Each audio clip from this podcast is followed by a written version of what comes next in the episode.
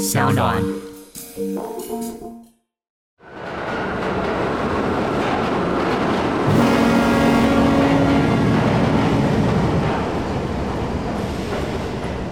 提醒各位旅客，在一九四二月台即将进站的是人生列车，还没上车的旅客请赶快上车。记得携带您的酸甜苦辣、喜怒哀乐。每周三晚上十九点四十二分，我们准时发车。小脑，不要自己学。大家有发现我们前面有一个小脑吗？因为我们这一季开始跟 Sound On 合作，他们太专业了啦。我们前面这不知道在干嘛哎、小脑，小脑，我真的前面犹豫很久，因为其实最开始第一季之前我知道可以就是跟他们专业的合作，但我觉得有一种个性，觉得为什么不自己来？感觉也蛮简单的，对就发现这个对，一个坑，一个大学问。我们一个埋头苦干，就真的真的这样干了一年，其实也是有蛮多收获的了。然后我觉得也是得到了蛮多很多感触，但是跟专业的合作还是可以看到不一样的事情。真的，而且我们之后会更完善，不管是每一集固定上的时间啊，或者社团经营啊，或者是是各个观众写写题目，因为我以前题目对是一个灵感来 就随便下，太 free 了，太随性。对，于是今天我们来到第二集，没错，还是要跟大家打招呼吧。嗨大家，周三愉快。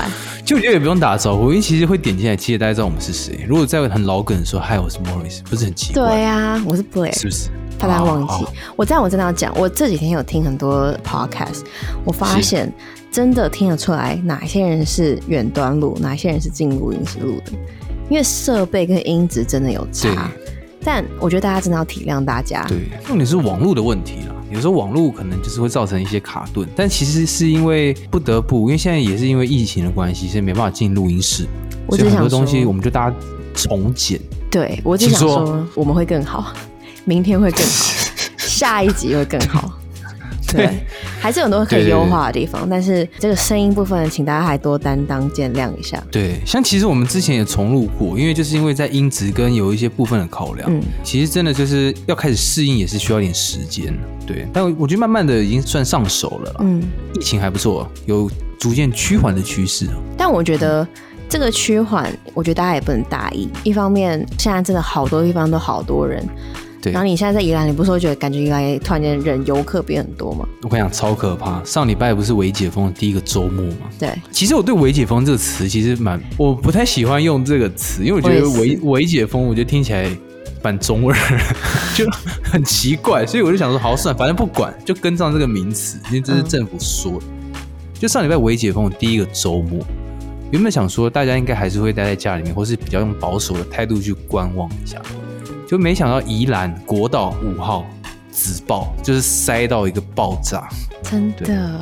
就大家都在宜兰玩，玩到一个不行。但我完全能够体谅想出去玩的心，但我同时又觉得，嗯，大家一定要守好守住。大家都一样，我们都想要往外闯。上礼拜到这个礼拜，我觉得最大的跟我们的生活周遭最大的变动是，我们这个年纪可以开始打疫苗了，应该说可以登记了。对。然后你知道现在有很多医院有残疾，就是如果在医院附近啊，可以去登记。我们家因为在医院附近，所以我们全家都打了，除了哦我。我，我那天已经在诊所已经要打在在前一秒哦，就是医生已经决定把我送到那个注射那个注射室的前一是秒，跟医生说，呃，最近我那个免疫系统有点差，就是我长了一些疱疹啊，不该长的东西。嗯，医生一抬头，他说啊，免疫系统差，那就再缓缓吧。就我的手臂已经伸了一半了，他还跟我说要缓缓，但毕竟身体状况还是比较重要，因为太多人有并发症状，真的。对，所以我觉得在把身体养好之前的话，也还是尽量先维持健康状况再去再去打这样。所以你有登记了吗？我就是已经要打了，还我登记了吗？不是啊，那你这样放弃的时候还要再重新登记，或是完全还会再不用啊，就是我因为我已经登记了，所以我等于是我只要我身体好，我随时可以回去打。你就只要走进去就说，哎、我上次没打，再拉一下他。他单子都已经给我，就是医生确诊确认可以打书都已经写好，那也太糗了吧？那就很随性呢。对吧、但就是我身体要养好。那你要看你养到什么时候，就自己决定这样。哎、那如果打完疫苗之后可以出境，你最想去的国家是哪？我们今天要聊的是旅行。打完疫苗，其实也不是说就可以任意的飞飞放的自我，因对为我现在有看到好多症状，比如说韩国、日本啊，或者欧洲，就是是，他们可能就打完，然后接着解封之后又更糟。而且也还有人是已经打完两剂疫苗还确诊状况，虽然说他的的那个症状还已经没有那么严重，嗯，但是并不是打完疫苗就等于是变成穿上一个什么百分之百防护罩这样，真的就你还是有那个机会。那你就是等于说打完了疫苗，再把口罩戴好，手要常洗，那该做的消毒也做好的话，我觉得会比较安全了，会越来越安全。同意。那你如果可以出境，你最想去哪里旅行？而且讲到旅行，我觉得是蛮扣合我们两个人的缘分，我们毕竟是在海外相遇的，对，我们在旅行中相会，听起来有点浪漫。我们旅行真的应该可以讲蛮多，因为毕竟我们以前都也算是常飞来飞去的人。因为我其实是一个动漫迷，嗯，我很喜欢动漫。我觉得如果真的是以目前可以解封，然后如果有以能最快抵达、最方便跟便携性最高的话，说走就走，我觉得应该就是先日本。但是因为日本现在状况也是没有很好嘛，所以当然不是在日本现在的这个状况、嗯这个前提下来讲的话，如果是单以想要做什么事情的话，我会蛮想去日本去跑一趟，去看我想要的模型啊，或者是去看一些大型的地哦。对，而且很多日本的电影已经上映了，像那个《新世纪福音战士》的电影版最终章已经在日本上映了。那它很多周边只有在日本有卖，我说那我台湾买不到，那我怎么办？啊，对啊，就很很想去扫购一下，懂懂懂。对不对？嗯那你呢？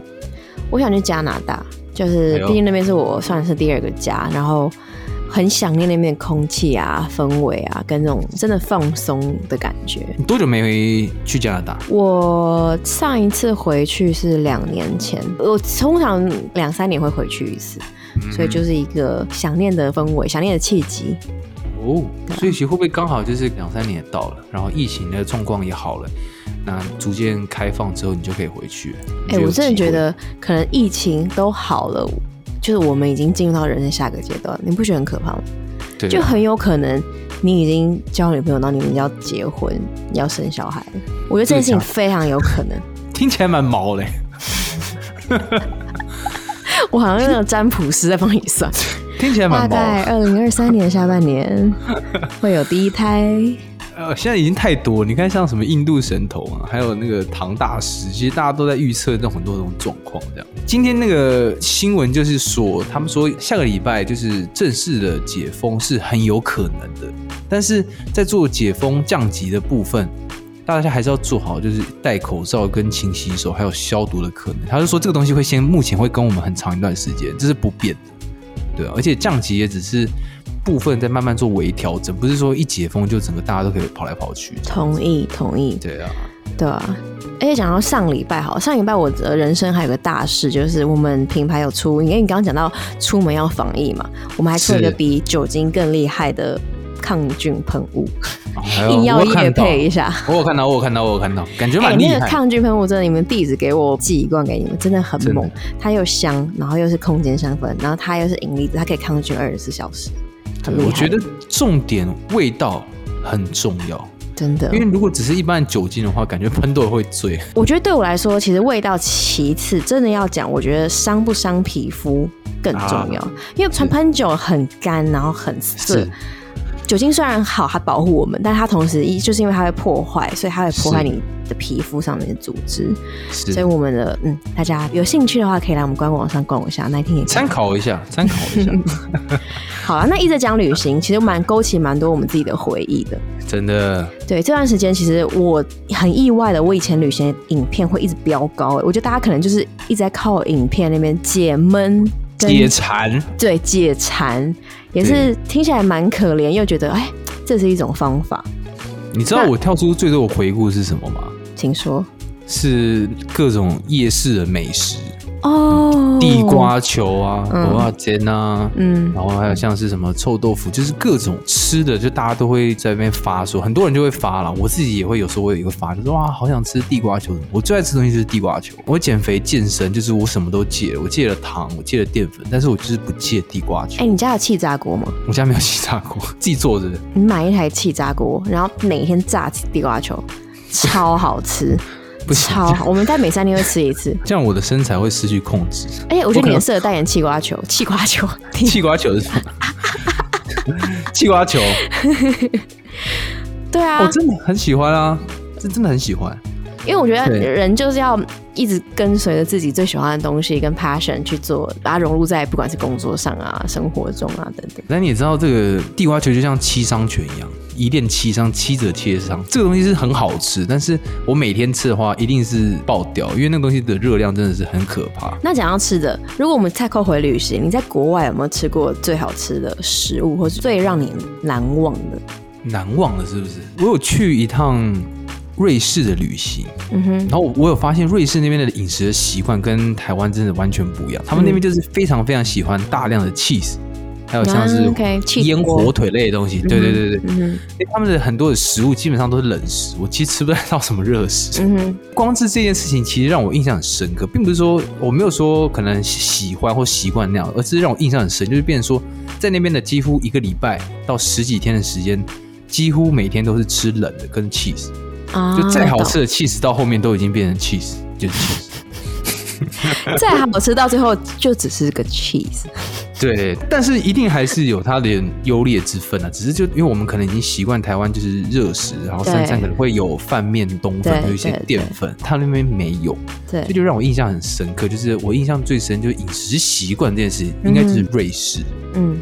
对啊。那你讲到瑞士，那我我也可以直接讲瑞士，因为瑞士我印象很深的是，我买一个汉堡就要将近五百块台币，不是夸张，五百一个啊单点，所以我就觉得有我我也 有感觉，超贵的，超贵爆。然后我因为我那时候我去见一个我老朋友，然后我就请我的旅伴吃饭，然后我顺便对请那老朋友，我就是。只是觉得啊、都难得，就已经不管价钱了。然后我请一餐日本料理花了将近八千块，就是一个再普通的日本料理在餐厅里面。可是，在他们那边吃他们地道的瑞士的 cheese 跟他们的料理那些东西的话，我觉得就还好，单价或消费会比台湾高一些，嗯但是嗯你在那边吃外食还是贵到爆这样。嗯，那你在旅途中有碰到什么很神秘的意外或糗事吗？神秘的意外是不是？就是要意外，然后要很神秘。哎，对对对对对，想要神秘意外，我有发生过很多很多次很神秘的意外。怎么说呢？就是我每一次只要到机场，绝对会忘记一样东西。哎，这个东西呢是一个会攸关人命的东西，譬如说我会忘记要签证，或者我会忘记机票可能。写错名字，就是你要重买，就是之类的。那尤其是签证，因为签证我已经忘记带不下四五次。那这种东西就是你没有签证，你就是不能上飞机。可是我就已经在 check in 柜台。那很多签证就是你要申办，就是三十分钟到三天，他发下来核发时间。我每一次都是赌那三十分钟，就是因为你 check in 只剩下三十分钟，你只能就是我已经在机场了，所以我每一个当下我就已经磨练出一个本事，就我在柜台前面，我可以马上注册完所有的 visa，然后等那个赌那三十分钟，然后每一次都被我赌到。我现在狂交木头，因为我跟你讲，我 这件事情我一定会再发生，只是这个听起来很毛哎、很毛，跟我觉得很神奇，跟我觉得我在这方面非常的幸运，我很知足，就是我很感谢每一次，就是我发生这样的状况，可大家都很帮忙，我的旅伴啊，我的 我正在面对我的机组人员，虽然我就是造成很多人的麻烦，但我当下也是。保持的非常感激，因为我可能本身就是一个很粗心大意的人，我跟我觉得这就是一个很奇妙的缘分，就我什么都不会忘记带，我只会忘记跟机票相关的任何事情。我跟你讲，我记得我突然想起来，嗯。我们一起出差的那个一次澳门，我可不可以忘记东西吗？你也忘，你也忘记东西，真假？我忘记什么？对你忘记了什么我不知道，但是因为那个时候其实所有人都已经准备要排队在入关，然后再打招呼换名片这样，然后你就还卡在柜台那边哦。我跟你讲，我我记得了，我记得我不是忘记东西，是我临时要改去别的地方。我记得那一次，我要承认，我那天没有要忘记，是我很常在那个 check in 柜台有很多奇怪又奇葩的事情。我那一趟是因为我临时想，我本来是订回台北的机票，然后我在前一天临时想去高雄，因为我另外一个活动。哦，对对对对对对，然后我去高雄，所以我改了在高雄，然后我已经哦。拿了机票，拿去高雄的票。到了前一刻，我就觉得我好不想去，嗯。我就是一个很很自我的人，所以我就在前，那你最后到底有没有去？我就没去啊我就到了那个柜台，我就跟他说我想改台北的机票，哦他就帮我直接看有没有台北位置。他其实台北跟高雄就差几分钟的飞机，然后不同架飞机，所以我的命运就是在我那一瞬之间，我等下下一个目的地在哪。嗯，因为对，因为我有想起来，因为那个时候就是说，哎、你好像在处理事情，我就我们就也就想说，哎、到底在处理什么事情？然后也没有特别在意，只是你刚刚一讲以后，我就突然浮起来那个画面，哎、你好像就是在那边在机场会一直卡很久的画面。不知道在填什么东西 还是在干嘛，然后就是一直这样靠靠在那个柜台上这样子。对，大概就是这样子。我光是旅行在机场发生的糗事或者神奇的意外，我都可以讲在四五集。我有一个超可怕的，我这个真的是听完真的是会发毛。有一次我去，因为我要去夏威夷参加朋友的婚礼，嗯，然后再从夏威夷再转到旧金山去，然后想说玩个几天。结果前面的时候都没什么问题，夏威夷也 OK 去玩了。就后来接下来已经来到旧金山，就旧金山在结束的时候，他就是下飞机，然后一路走走走走走，然后要准备出来的时候，然后最后面前面其实有一个那个类似海关那种免税店在你机场里面的。嗯然后就还有逛了一下，想说哇，看一下旧金山的免税店有什么，然后就看到有很多 Golden Bridge 那种，因为它有些像是金门大桥的一些周边礼物啊，然后还有护手霜那些东西。因为我很喜欢类似像真的就是护手霜类类的东西，我就突然就是用了一个就是好像是我已经忘记什么品牌的一个护手霜，我然后我就擦一擦擦一擦，就觉得哇好香好开心。然后后来我们就差不多，我就跟朋友们我就准备要出关，就后来出关了以后，出关就走出去嘛，就也不用做任何的检查，我就走出去。后来我在出关后不到三十秒，发现一件事情，就是我有个习惯，我就是会把护照、信用卡、美金，还有台湾的健保卡、信用卡全部装在一个类似一个长夹，我会把东西放在一个长夹里面。结果后来我发现我的长夹不见了，就那个整个长夹不见，那里面有我所有的美金跟我的。甚至连那个时候的 SIM 卡都还在里面，台湾的嗯 SIM 卡全部都在里面。嗯我手机等于是完全没有东西，这样我就想说完蛋了，这个怎么办？你也知道我已经出海关，我不可能重回去。如果真的要再走进去那个海关里面的话，是非常非常非常麻烦的。违法对，所以我那时候就整个人就很毛，我那时候就想起来，完了，我是在擦护手霜的时候，我顺手把那个 那个夹放在旁边，然后擦在护手霜，然后太开心就走，所以那个东西是我这是放在来有点蠢。就很蠢，然后就放在那个免税店里面。后来真的就想到了一个解决方式，我那时候就碰到了一个在机场骑脚踏车的那个场景，他在机场里面骑脚踏车哦，就是巡逻这样子。然后就让他骑骑骑，我就跟他说：“哎、不好意思，我的那个钱，我的钱包跟我所有证件掉在那个里面，然后我可以留下我的名字、跟我的国籍、跟我的身份证字号，就跟我可以留下我的相关资讯，可能请你帮我找这一趟。”他就说：“你你不要担心。”然后他就火速骑着脚踏车帮我从我已经快要到坐电车那边，然后再骑进去那个免税商店里面，他就帮我拿了回来，他就跟我说。有有人帮你找到，而且还放在那个结账那边，就是你还很幸运，就是东西还在这样哇！哎，那你后来你拿回来了吗？拿回来了。可是然后还有他他有他有帮你直接拿回来，还是他你还要进去申请之类的？他就直接帮我拿回来，因为他是航警，所以他可以自由出入那个海关。嗯，对，可是他他就是拿完以后，他就是有跟我核对了一下几个我的资讯跟证件，嗯嗯跟这个是我的东西。对我大概我所有的美金全部放在里面嘛，大概哇对十十几万台币全部在里面，哇！就没有人动，我觉得算是蛮幸运，我觉得这种东西都是真的是幸运，都是慢慢累积起来的。真的，这个真的很可怕。嗯我现在想到还是很毛，所以我后来我都不用钱包。很多人都说，哎、为什么我的钱包就是那个当兵用的那种小小那种网状的那种小包包，我只放钱、嗯信用卡、身份证，就是放在那个小小里面。嗯，很多人就说：“哎、你为什么不用皮夹？就是很多那种那种长夹不是很好看嘛？名牌的不是也很帅的？”我就说：“没有没有，我有阴影，所以我不用长夹，我不用任何的皮夹类的东西，就是因为这件事情，所以害我现在我就是不敢用这种东西，我只有现金跟 Apple Pay 之类的那种线上支付，我不太会带钱包这样。哎、如果讲到 旅行好了，就 你觉得旅行中最重要的东西是什么？就影响整趟旅行最重要的？旅伴吧，这不用想啊，我觉得真的不用想，对啊，不用想啊，完全就是旅伴。而且我觉得旅伴重要到，就是去那种超无聊到爆的地方，都还可以是很好玩。不好的旅伴，你到超美的地方，你还是觉得超难玩。你你你就想着赶快让那个旅程赶快结束，就是真的旅伴就是这么重要。我觉得旅伴不是说只要是好朋友都会是好旅伴，而是这个旅伴有没有刚好互补你所有旅行中的所有大小事情啊、大小心情啊，你们在行的东西是不是互补的？因为我觉得也不能完全互补到两个人兴趣是不一样的。我觉得又要互补，喜欢的东西又要一样。像这种东西，嗯好旅伴其实真的蛮难找的，因为你们可能兴趣要相投，你们可能不能一个很爱吃高级餐，有个人不想要花这个这个钱，有人喜欢逛美术馆，然后有人就觉得干嘛花那个钱，想要带饭店。像这种兴趣就一定要相投，但是互补这方面，我要说的是，两个人都不能不谨慎，在不管是费用啊，或者机票这种东西，对或时间上，也是时间这种东西，你就必须要找一个兴趣相投、功能性跟你在行的东西又要是互补的。对，你知道，其实我很在意，就是旅行，我真的不能太多人，你知道为什么吗？因为这种旅行团如果太多人的话，像是自助旅行的话，就会出现一种角色，嗯那种角色就叫做米虫。嗯哼，懂。但我跟你讲你，有经历过米虫吗？我懂，我懂米虫，但是我跟你讲，嗯米虫如果他这件事是米虫，可能是因为别人都太出色，或者是别人就是有人帮忙安排好行程，有人做好什么其他事情。但身为米虫好了，如果你今天真是米虫，我觉得你可以贡献出的东西，我这边可以给你一些提案，譬如说，好像也在讲我自己，譬如说。专业米虫怎么当就对专业米虫怎么样让不让人家讨厌？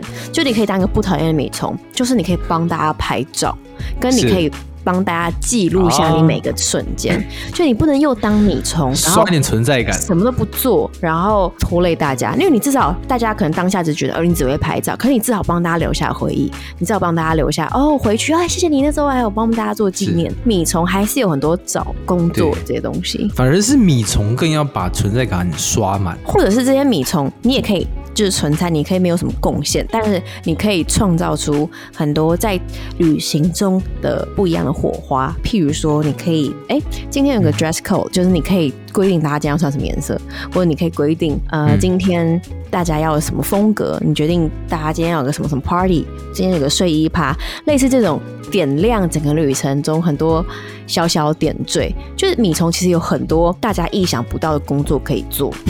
为什么要一直帮米虫讲话？哎我从来没有站在这个出发点想过米虫的心态。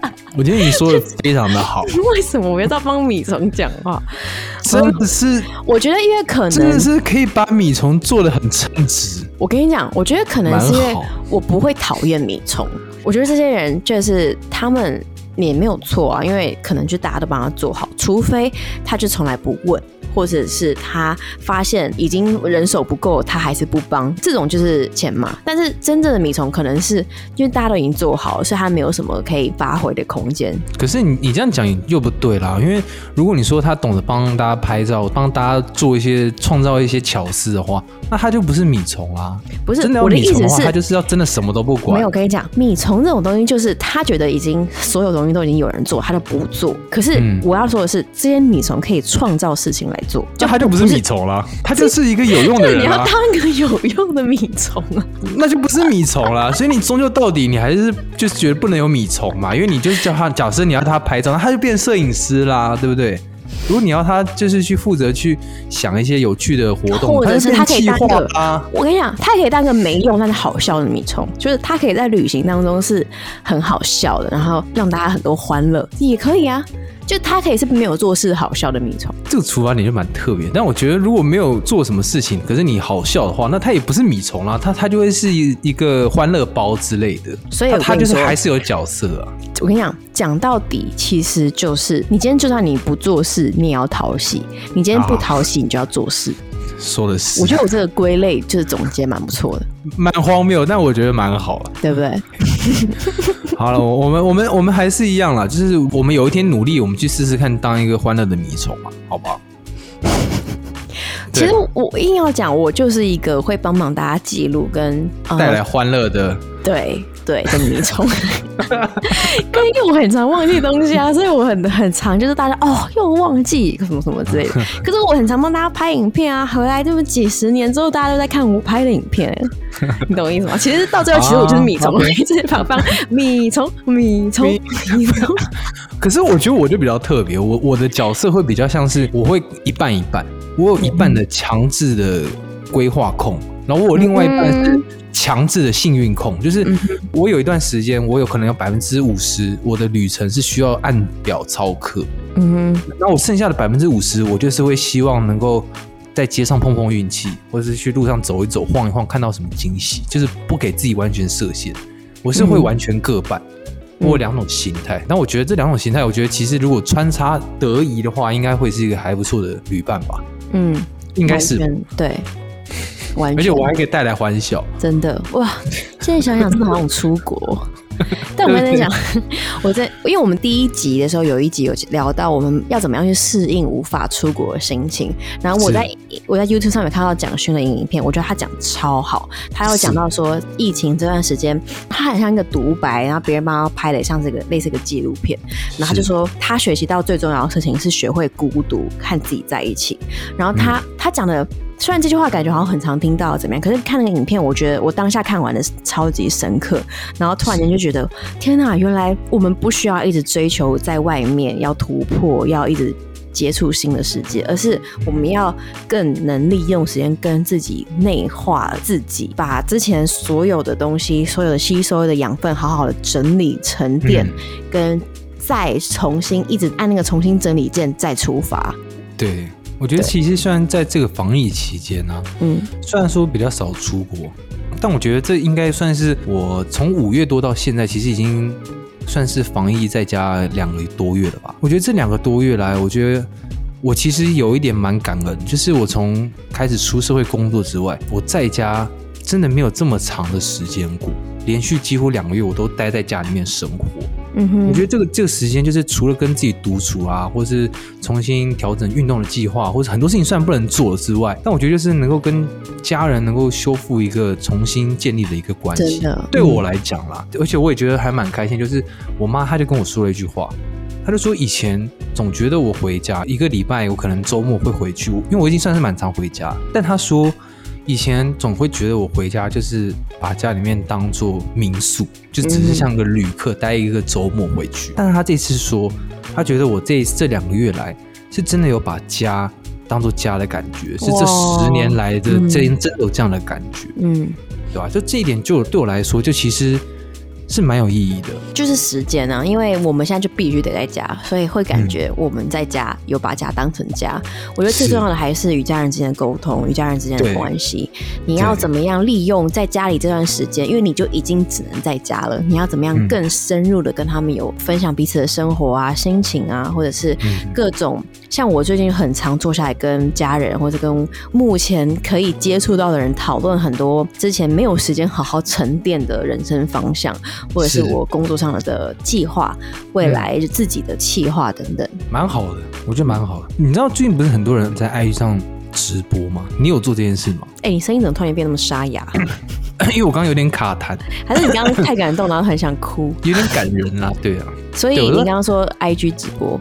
对对，你有直播吗？我其实没有跟别人直播。我要说的是，我好像也没有做这件事情。我要说的是，我不知道我要跟你说的是也不一样，但我怕我打你一脸。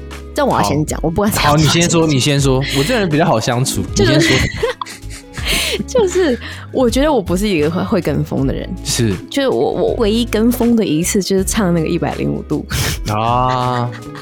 可是在那之前，我真的很少会去跟风做一件事情。可以不能说 IG 直播是跟风，因为这件事情本来就很人做，只是因为我觉得现在太多人在联合开 Instagram 直播这件事情。没错，我要说的就是现在看到很多人在那个 IG 直播，然后找人来聊天，分享一些想法。我觉得这个很好，因为可能真的疫情真的太无聊，所以大家可能会想要来讲讲话。我真的是我一次都没有的原因，就是因为我觉得说这段时间我都要已经在家了，我就想要好好的放松，所以我会觉得有点点开始在远离这个现在手机的社群。嗯，懂。虽然不是说不跟风啊，但是我觉得就是让自己好好的沉淀了一下吧。所以这这几个月，我觉得这两个月，我觉得算是蛮安静的两个月。等到休息完以后，我就再重新出发。对，不管是旅行、工作，我觉得就是。整理好了之后再出发。我觉得这一段时间呢、不管这段时间还要多长，然后不管我们经历过了、熬过了多久，就是不管明天就解封，还是还要两年、三年，就是任何时候都要跟自己和好。不管你现在有没有时间沉淀，或是现在已经可以解封了，就是你任何时候都要懂得这个世界它的步调，你要用什么样的方式跟这个世界接应，你要用什么样的步调去跟这个世界相处。我觉得这个也是一个。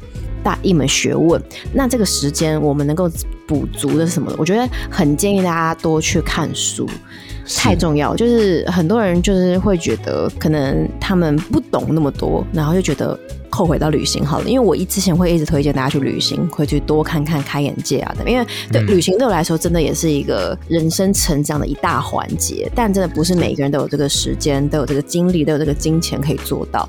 那很多人就说，一本书它其实就是一趟旅行，然后你可以研读的很深，你可以吸收到很多作者他的他很深很深的故事的世界。所以我觉得不管怎么样，不管现在解封了没，都要学会找到那个步调，然后学会养成读书阅读的习惯，然后等到这哪一天可以解封了，哪天可以挣更自由，再去挣更充足，找到自己的定位，再去朝那个方向前进，或者是真的想要出国啊，怎么样？比如说有人就突然间好像觉得自己蛮适合写作的，好了，然后就可以发现，哎、其实解封之后你到哪里都可以工作，这就是一个转捩点，就可以是很多人的转捩点。嗯，你现在说完全就是我，因为我现在觉得我不管在哪都可以工作。对啊，该不会就不会回台北了吧？你不要说出我的心声，真假的？我想你耶。没有了，还是会回去了，因为毕竟我觉得台北还是很多的工作串联会在台北，但是我发现我现在真的是可以在宜兰，或是随便在甚至在海边，我都可以！完成我的工作。这是你以前没有办法想象到的这件事情。就以前都觉得说，是不是一定要进办公室你才能完成你工作量？但我觉得现在来讲，我觉得即便不进公司，省去了那个通勤的时间，我觉得我的工作量跟达成的效率比以前更好。嗯嗯，对啊，同意。就就是适应吧。我觉得就像你刚刚讲，就是我们不管世代在怎么转变，我们就是适应现在的状况。人如果不适应的话，很快就会被淘汰了。好，我们第二季回归之后，我们再做一个小小结尾。但这个结尾其实也不是结尾，就是我们永远会想要保持着我们的习惯，就是我们的没错，读者乘客信箱。耶，对，很棒哎。其实我们的信箱也会开始有我们原本的方式跟形式，就一样有连接，点进去你就可以开始做很多信箱的投稿啊，分享你的故事啊，或分享一堆询问，或者是你也可以在 Apple Podcast 上面留言，如果你不害羞的话。对，那原则欢迎大家不害羞。对，话说，因为我们乘客信箱还是需要收集的时间，所以原则上我们乘客信箱正式回归会在八月。七月呢，大家就是要赶快进来我们的社团，我们会正式要收集很多啊、你们的心情啊、甘苦啊、喜怒哀乐啊，通通都可以。原则上，我们八月初就会开始嗯正式的，每一集都会有我们的乘客信箱时间。没错。我们期待大家的意见啊。对，那我们现在也小小分享一下，现在目前 Apple Podcast 上面有留言的朋友们，好了，的乘客们好，谢谢你们大家留言。谢谢你们。好，我来看一下啊、这位 Amanda，她说两位的声音跟内容让人着迷，欲罢不能耶。他那个耶耶好像好像是有点上扬的，所以我有帮他加一下，欲罢不能耶。哎、我觉得欲罢不能这四个字，我觉得有点害羞，就代表他会一直一直一直想听，有点不好意思，但是还是谢谢你多很害羞哎。对，他的欲罢不能应该是说会期待我们的下一集，应该不是同同 同一集一直听。一 一直 replay replay。对对对对对对，好，那我看看下一位，还有一位叫做 Tuna，他说等待我们许久，非常喜欢 Blair 跟 Morris 的声音，整个节目的节奏感也让人听得很舒服，很适合放松的时候听。今后我一定会准时收听。惊叹号，每周三七点四十二分，我们准时跟 Tuna 相见。